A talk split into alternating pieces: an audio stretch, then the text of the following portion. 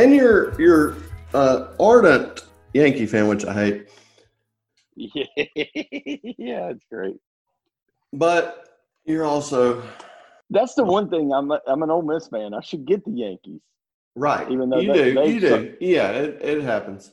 but you know nobody's really paid attention. The Yankees are, are pretty much back in the '80s. Have they been good in a decade? No, no. Well, you I don't don't think have. that. I don't think they have. No, they're not good, but they're still good. So, what? When are you going to start loving the Braves? I kind of like them now. I really like Acuna. Exactly, Acuna. I love Acuna. He's Acuna good. Matata is legit. Dude, he's one of those players, kind of like Griffey. Every time you turn on the TV, if you sit and watch long enough, he's going to do something crazy. He really is like like the the the price of admission type of player. Dude's legit. Well, I don't know, man. Braves got well now that they don't have that communist Ted Turner running the, the organization. I can cheer for the Braves. Ted Turner wasn't a communist, and I'll Well, he was married to one. Well, Jane Fonda's politics have no bearing on Jane- this. Um, Ted Turner was a great man, and we He just married a communist, but yes. We owe Turner Field to him. Um, so I will not have you. The reason why we had the Olympics in Atlanta, Georgia, of all the places, is because of Ted Turner, and and I, I just will not have the anybody. reason he I will not. I will not have anybody he- compared to King Griffey reason- Jr. I will not have anybody the compared to King he- Griffey Jr. No, He- no, Ronald Acuna, he is good. he's he's good. He's not King Griffey. I mean, come on. well, nobody, nobody's Griffey. the fact that he was not a, a unanimous A hundred percent. he's a hundred percent unanimous. Who says King Griffey Jr. shouldn't have been in the Hall of Fame? I Well, wanna meet that the, person. But here's the logic in it, because that's the person that the ne- like he's retired. You know, maybe not this year, but next year I'm going to vote him in. Well, what's he going to do in that one off season that made him better or a better candidate? Like I you don't- don't, I get don't better know. in retirement. I don't know. I'll so like players that don't make it for years and years and they get voted in on like their final vote. How did they all of a sudden become good enough for the Hall of Fame five years later when they weren't good en- like that they didn't hit more home runs? I know. I, you, they- you know, people used to play that game like if you could have dinner with any three people, bar none, I would pick the person that said that Nolan Ryan didn't What wasn't wasn't unanimous. Nolan Ryan, he pitched Cal- in seven decades. Cal Ripken Jr. I don't understand. I don't understand. There's no these are Griffey Jr. undebatables. King. Griffey Jr. I mean, I love that Mo Rivera was the unanimous. That's great. He but- shouldn't have been the first though. He shouldn't have been the first. Nolan Ryan, Mm-mm. Cal No, Ripken Nolan- Jr. Nolan was a starter, and he did it in like literally what five decades with 60s, 70s, 80s, 90s, four decades. He pitched in four decades. That's amazing. That's stupid. That's and stupid. he was throwing gas. oh, uh, in, the, in, in into the fourth decade, he was still throwing high 90s. I think he killed seven people when he was on the 69 Mets. The Amazins, Amazing Mets. He was Oh, yeah. so wild. He was so wild. And Randy through like style. if if they were racing against a motorcycle, Nolan Ryan through 161 miles an hour. well, that's why nobody knew who Randy Johnson was, but he played for like four years before he got famous because he couldn't throw a strike. He he really was Ricky Vaughn, and like you only got the Braves, the Cubs, and then like one ESPN game a week back then. So nobody knew who Randy Johnson was because he literally couldn't throw it over the plate. You remember that But he didn't. It, he didn't do it for four decades. Do you remember that video of him killing a bird? yeah. That is anybody listening to this podcast really needs wish- to just spend 20 seconds googling that because oh my I would. I wish we. I wish we could get Brandon Medders on to talk about his experiences with Randy Johnson. he Let's. met Let's. Huh? he met Randy. Medders played with him at two, both of the organiz- major league organizations he touched down on, Arizona and San Francisco. Wait, And he is, and you can put him in the not a fan category. well, Well, apparently Randy's a big, a, a big meanie head. okay, okay. That is the least surprising bombshell I've ever heard. And Randy Johnson. do you still talk to Med? yeah. Yeah, Please, God. communicate. Please, God, get him on the next podcast. And Tell us his Randy Johnson uh, dip dip theft story. He he stole dip.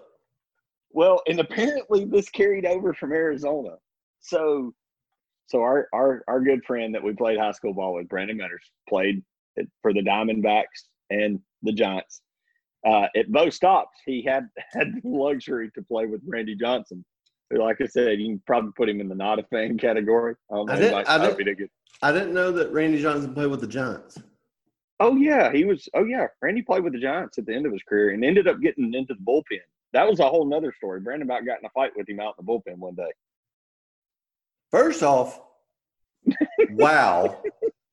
this is a guy that we used to watch on TV and were intimidated by, and Medders had intimate stories of involvement uh, or interaction with with the the unit. All The- right, one all of the most intim- one of the most intimidating pictures. A guy that you picked on your all time team several episodes ago because he's one of the greatest pitchers to ever live. Yes, one of our best friends has stories with one of the greatest pitchers to ever live, and is not a fan. Honestly, I would pick Brandon Medders in that fight. Oh, absolutely. Okay. All right, go ahead. Go ahead with your story. Um, so apparently, Against Randy in- Johnson. Yeah. Okay. apparently, it started in Arizona, but Randy would come in the locker room and reach above Brandon's head without asking, and reach into his locker and grab Hold a on. dip. Hold on. First off, reaching above his head is not a problem for Randy Johnson Randy because Johnson, he's a foot taller He- than everybody. He's seven foot three. Yes. And his least, arms are least. his arm his arms are, are gosh, got to be long. Hold on. Have I ever told you about Herb Jones? I mean, when he when he when he let go of the ball, it only had to travel like ten feet to get to the plate. That's why he struck so many people out. Herb Jones, who plays at Alabama and decided to come back, uh, I had him in a class at Hell County, and and what he would do, and this is only the only person that could do this is somebody that belongs in the NBA. His wingspan. He would take a pencil from not the desk next to him, but the next row, like two rows over, he would reach and take a pencil, and I would see him, and I'd be like, "What are you doing?" And he's like, "Shh," you know, like this. This is this. This is gonna be funny because my wingspan is nine feet. I'm a pterodactyl. I'm a human pterodactyl. They're never Alright. gonna know it's me.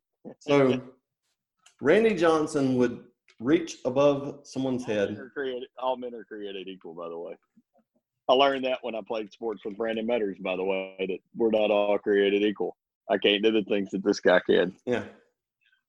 Whoever so said that- Medders, Medders, who shares a locker with Randy Johnson, one of the greatest players of all time. Why are they uh, sharing lockers? They're well, not locker, professionals. sharing locker, sharing locker room. Sorry, Okay, I didn't say okay. share. Brandon, who shares a locker room with Randy Johnson, Randy reaches over his head on a routine basis, would grab his dip can without asking, get a dip out, and go about his merry way. Well, Brandon, it, it- of course, it upset Brandon because he's like, "Here's Randy Johnson. I think he makes a few dollars playing this game of baseball. He could probably afford a can of dip or two to put in his own locker." Well, this followed Brandon to San Francisco, and I don't know. I guess Brandon had let a majority of the locker room in on, hey, this crap happens daily. Y'all watch, watch it happen one day. So one day, for some weird reason, it was one of those things where there was a cancellation. They had to play a doubleheader, which is rare in the major leagues. So Brandon had an extra can hidden, but the one he put in his locker had one dip in it. And he said, "Watch." He, and he let everybody in. He's like, "Hey, I'm gonna put this in here, and I guarantee this hole comes in and takes it, and with no remorse." So sure enough, like clockwork, Randy comes comes in. This is now in San Francisco. Reaches above him, grabs the can of dip, looks in it, and actually looks down at Brandon and acknowledges him on this one and says, "This all you got?" And Brandon said, "Yep, whole day." And, and Randy back at him says, "Sucks for you." Grabs it, sticks it in his mouth, and goes about his day, about his way. Took his last dip, and, and Brandon was like, "Man, what an ale." Randy Johnson. Randy Johnson. Oh yeah. Hey, we hope you like what you've heard so far, and we hope to keep bringing you great shows like this one. If you have a business or a product that you want to get out there to the world, contact us at momthinksyou'redumb at gmail.com. We'd love to have you as part of the team.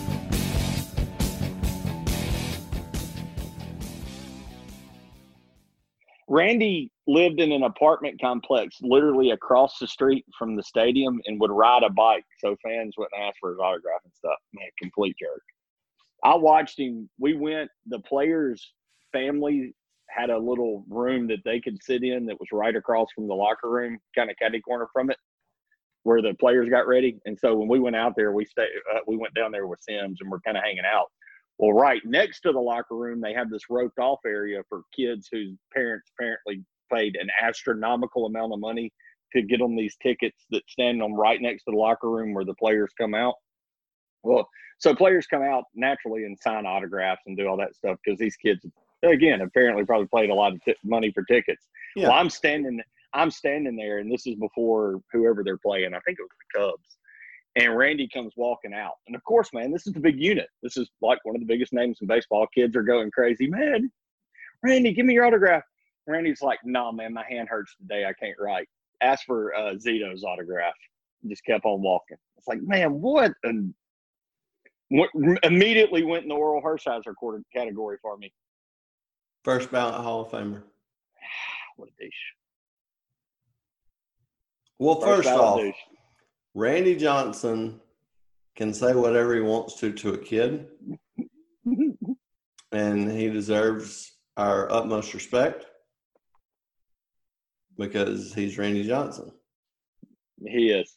And they, those kids, those stupid kids, should go ask for Tim Lincecum or Barry Zito's signature because I'm sure those fly by night piece of crap people will gladly sign.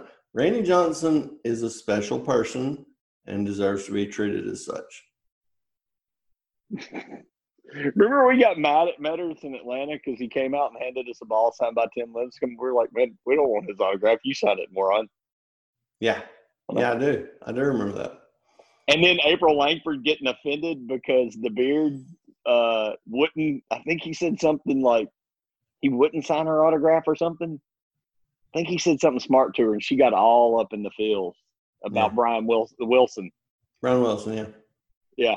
I remember uh, two people, me and you, sitting in the outfield saying, put Medders in. Good lord! In hundred degree weather, Actually had an effect on the bullpen. And one I of them yelled could loud. not noise. believe that.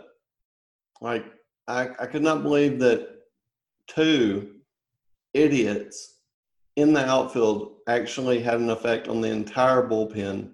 That was that that validated my shaming of Brett Nelson.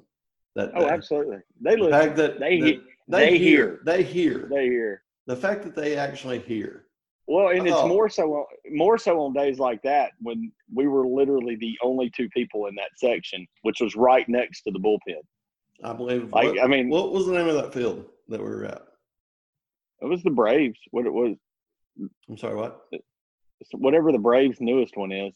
It's now Yeah. not their newest one. No, it was the older one. What was it? Not Fulton County, No, this is after that. and it was not the Atlanta one.